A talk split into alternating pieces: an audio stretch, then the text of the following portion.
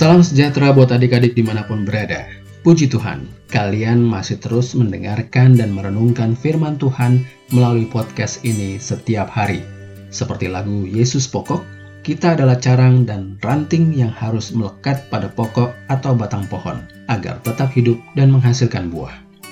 Oh ya adik-adik, mau ikut melayani Tuhan? Salah satu yang bisa kalian lakukan untuk melayani Tuhan adalah dengan membagikan podcast renungan ini kepada teman-teman kalian bisa melalui WhatsApp atau email.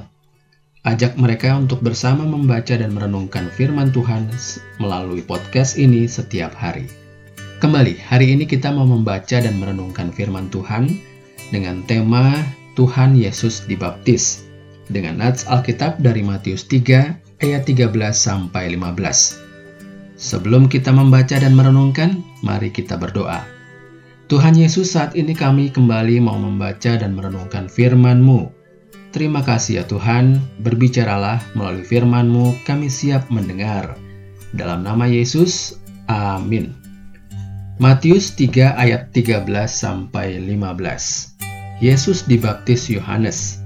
Maka datanglah Yesus dari Galilea ke Yordan kepada Yohanes untuk dibaptis olehnya. Tetapi Yohanes mencegah dia, katanya, Akulah yang perlu dibaptis olehmu, dan engkau yang datang kepadaku.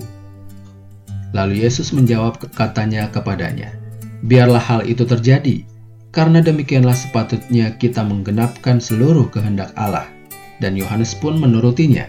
Sesudah dibaptis, Yesus segera keluar dari air dan pada waktu itu juga langit terbuka dan ia melihat roh Allah seperti burung merpati turun ke atasnya Lalu terdengarlah suara dari sorga yang mengatakan, Inilah anakku yang kukasihi, kepadanyalah aku berkenan.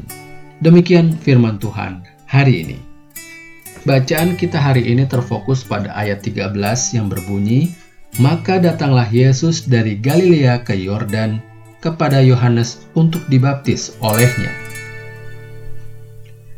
Adik-adik, banyak kejadian yang mewarnai kehidupan Tuhan Yesus sejak ia di dalam kandungan. Pada masa kelahiran, bahkan hingga Tuhan Yesus beranjak dewasa. Namun pelayanannya yang sesungguhnya belum dimulai. Pada umur 30 tahun, Tuhan Yesus datang ke sungai Yordan untuk dibaptis oleh Yohanes Pembaptis. Dan peristiwa ini menjadi tanda permulaan pelayanannya di dunia.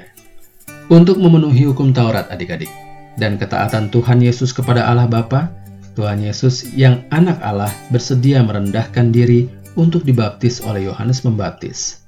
Sebenarnya Yohanes Pembaptis menolak permintaan Tuhan Yesus untuk membaptisnya, karena Yohanes Pembaptis merasa tidak layak. Bahkan Yohanes Pembaptis mengatakan, "Untuk membuka tali kasutnya saja aku tidak layak."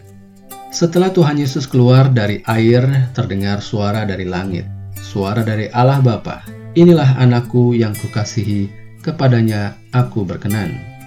Nah, adik-adik, maukah kita terus belajar dan memahami arti dari baptisan? Maukah kita mengakui bahwa Allah Bapa, Allah Anak, dan Allah Roh Kudus adalah Allah yang Tritunggal, yang menguasai dunia ini, memelihara hidup kita, yang menjadi juru selamat kita, dan membimbing hidup kita? Hari ini adik-adik, kita merenungkan apa arti baptisan kudus yang diterima setiap orang percaya, termasuk kalian, adik-adik, dan om. Ketika kita sudah dibaptis dalam nama Allah Tritunggal, kita sudah menjadi satu, satu tubuh dengan Kristus yang adalah kepala. Kita pun menjadi satu dalam pelayanan Tuhan Yesus di dunia.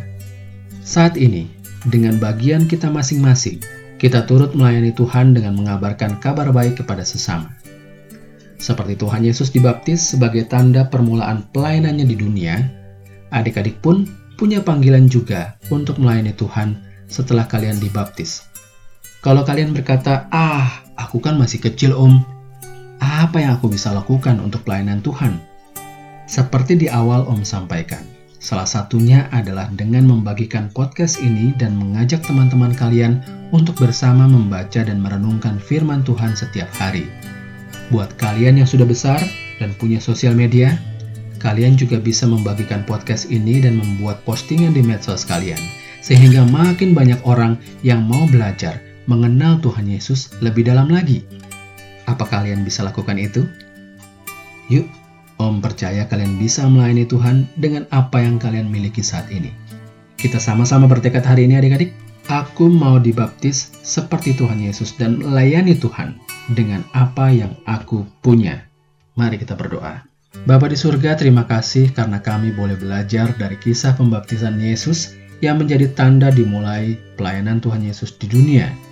Seperti Tuhan Yesus juga, kami mau Tuhan memakai kami yang masih kecil ini untuk melayanimu dengan apa yang kami bisa lakukan, memberikan yang terbaik dari itu semua. Terima kasih ya Tuhan, dalam nama Tuhan Yesus, kami sudah berdoa. Amin. Demikian adik-adik podcast kita pada hari ini. Sampai jumpa besok. Tuhan Yesus memberkati.